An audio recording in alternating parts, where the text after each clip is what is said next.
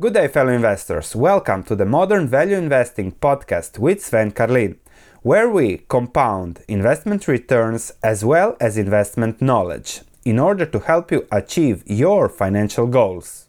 Good day, fellow investors. Today we're going to talk about stock market valuation. In a recent video about Facebook, I made a simple model for analyzing Facebook stock and giving it a value, and there are very complex models as we will analyze from Professor Damodaran. So the topics for today are Stock market valuation and input parameters, complex or common sense, stock valuation formulas, methods of stock valuation, equity risk premium, and how to do stock valuation properly to get good investing returns, not academic titles of grades. To quote Warren Buffett, there is so much that's false and nutty in modern investing practice and modern investment banking that if you just reduce the nonsense, that's a goal you should reasonably hope for just reducing the nonsense.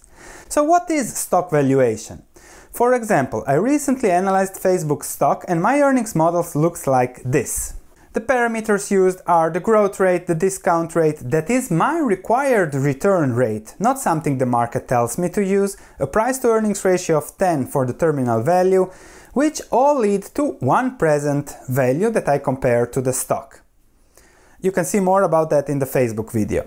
All other factors are qualitative and not quantitative, where I have to estimate their future growth based on their management, based on their intentions, based on their short term, long term objectives, monetization, whatever. And I don't believe anyone can put those into numbers, all those qualitative factors. It's funny to compare my model with Professor Damodaran's model from the Stern School of Business at the New York University. This is 50% of the first Excel sheet of Professor Damodaran's page. There are inputs, inputs, inputs, discussions, and then we come to some very important inputs that consider market numbers. That is the risk free rate and the initial cost of capital. So, all normal things, and then something you use from the market where the market tells you what is the real value. We'll discuss later a bit more about the initial cost of capital, but let's quote Munger. Some of the worst business decisions I've seen came with detailed analysis. The higher math was false precision. They do that in business schools because they've got to do something. So we can listen to Munger or academics. Stock valuation formulas can be simple or complex. Let's go to the initial cost of capital. If you don't know what your firm's cost of capital is, you can compute it in a sheet like the following, from Professor Damodaran, of course. This shows you more in detail what is required. So you have unlevered beta or beta, risk free rate, equity risk premium used in the cost of equity. So all things risk free rate from the market, equity risk premium, depending where, what's the market you analyze, depending what the risk free on what market, etc. etc. So a lot of complexities, a lot of things that really don't have so much in relation to the business you might be analyzing. So you're basing your investment decision on the risk-free rate, okay, but then also on the beta coefficient, past equity premiums, and here is where academics and practitioners strongly disagree. To quote Munger again, using a stock's volatility as a measure of risk is nuts. So, on the methods of stock valuation, I always like to use a sim- simple example of Luigi who has a restaurant in Venice. Does he care about the risk free rate? Does he care about the equity premium? Does he care about the volatility of the prices of his restaurant?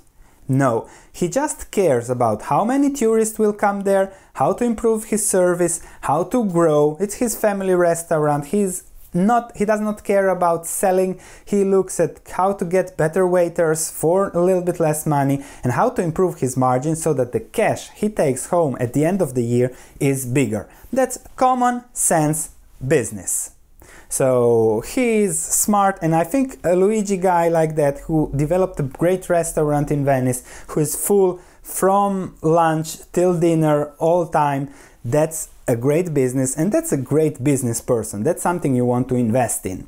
On the other hand, you have academics who would tell Luigi to sell the restaurant 20 years ago, then invest it in somewhere else, then lose money and that, etc., etc.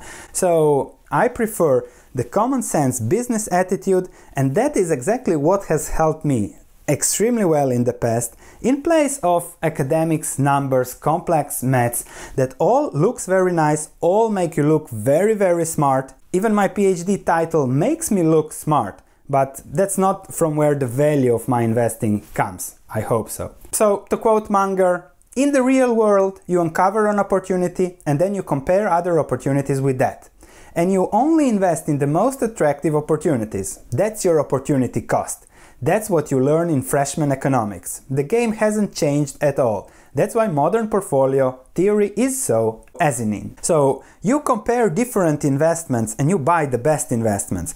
If the risk premium, equity risk premium is higher, the risk free rate is higher somewhere else, but the business is better and it's better than the other business with a lower return for the long term, you buy that one. Some businesses are not related to the government risk, to whatever, but are somewhere and that's why they are cheaper.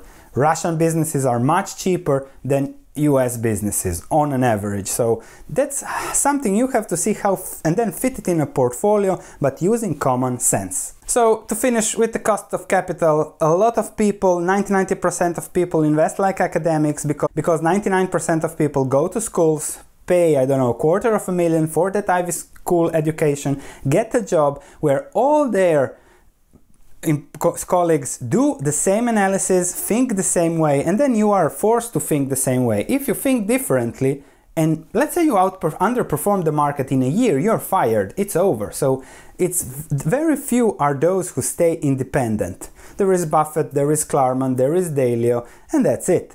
So very few, and then a few little smaller players, but that's it. And if they get into trouble, like we have seen Ackman get into trouble lately, they lose a lot of their money, the invested funds, because everybody is chasing everybody else, like in herd mentality. Check the Ackman video for more about that. Munger, I've never heard an intelligent discussion on cost of capital. Also, on the beta coefficient, Facebook stock recently dropped, what was it, 10% from 2 something to 170.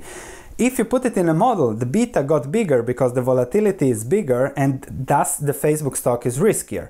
However, I think buying Facebook at 218, what, which was the top, is much riskier than buying Facebook at 170. If it drops to 120, then it's even less risk to buy Facebook because risk is a function of price, not volatility. So that's a big difference between academics and practitioners. On the equity risk premium, According to academics, risk is the standard deviation of a security's price over a number of periods. Again, beta coefficient, standard deviation. However, others say things differently. Risk is not knowing what you're doing. Buffett. Risk is looking for what you don't know. Dalio. Risk is calculating what is the max permanent capital loss possible. Klarman. Risk is not short term volatility. Munger. So, on stock market valuation, as would again Munger say, we don't give a damn about lumpy results. Everyone else is trying to please Wall Street. Lumpy meaning standard deviation and volatility. This is not a small advantage. So, lumpy results, yes, big advantage, and then long term, the risk free rate, the equity premium, the beta coefficient will change in the long term. And if you can see how those things change in the long term, that's your second advantage. How to destroy the market over the long term. Yes, I said it, destroy the market. So, how to do proper stock valuation? The f- key things to watch are price earnings ratios, long term CAPE ratios, earnings growth, fundamentals, book value, the quality of the business. Have your own discount rate if you must have a discount rate. Simply use what is your required rate of return for comparisons, compare, compare investments and invest in the best handful. The more investments you compare, compare, compare, the better investments you will find because there are great investments out there. Things can go wrong, think what can go wrong, and keep it simple. And then we come to the conclusion academics cannot beat the market because they are the market, everybody uses the same formula, everybody chasing the same things, and then everybody has the same result minus the fees, and they don't beat the market. All the guys that we mentioned Munger, Klarman, Dalio, and uh, Buffett have been beating the market for 28, 30, 60, 50, 50 something years. Soros has destroyed the market. And all the, a lot of those players really beaten the market by just doing, applying value investing, sound principles, mostly common sense principles to investing. So, okay, use those formulas, use everything that you have learned at school, but first apply common sense and reduce the nonsense. I have a PhD, so I can say these things. I'm a practitioner. I'm really getting further further away from academics. I started my PhD. I knew what I wanted to prove. I just had to prove it in an academic way. Did that the beta coefficient on my stock market explained 5% of stock market changes, stock market price changes. Fundamentals explained 36% over a three year period. So, fundamentals have again destroyed the beta coefficient. And 5% explanations is what got them the Nobel Prizes. But that's a different story. So, if you want more research, stock market research with common sense, please check my stock market platform. That's all that I do. Research, research, research, research, compare, compare, find the best handful of investments for long term investing success with common sense and reducing the nonsense. I'll finish with Munger. I have a name for people who went to the extreme efficient market theory which is bonkers.